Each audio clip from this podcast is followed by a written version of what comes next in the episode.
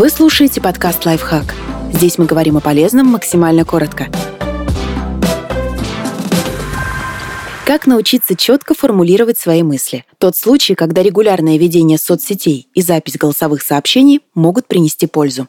Используйте схему «тезис», «аргумент», «доказательство». Она поможет структурировать мысли, строить высказывания или текст логично и последовательно. Особенно, если вы с кем-то спорите и хотите убедительно представить свою точку зрения на какую-то проблему. Сначала вы выдвигаете тезис или предположение, потом чуть расширяете его, объясняете, что конкретно имеете в виду, и, наконец, предъявляете доказательства.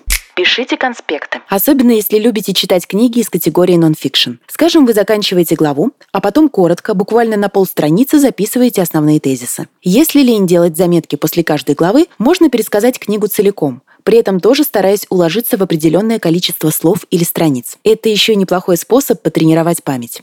Делайте голосовые заметки. Воспользуйтесь диктофоном или, например, чатом «Избранное» в Телеграм. Оставляйте себе послания, идеи, которые хотелось бы воплотить, интересные мысли, которые появились в голове, или просто список дел на завтра. Старайтесь, чтобы длина аудиозаписи не превышала, к примеру, 1 минуты. Этого вполне достаточно, чтобы высказать и развить мысль, но при этом не потерять ее и не уйти в дебри. Такой лимит определенно мотивирует вас говорить быстро, не экать, не нукать и точно подбирать слова.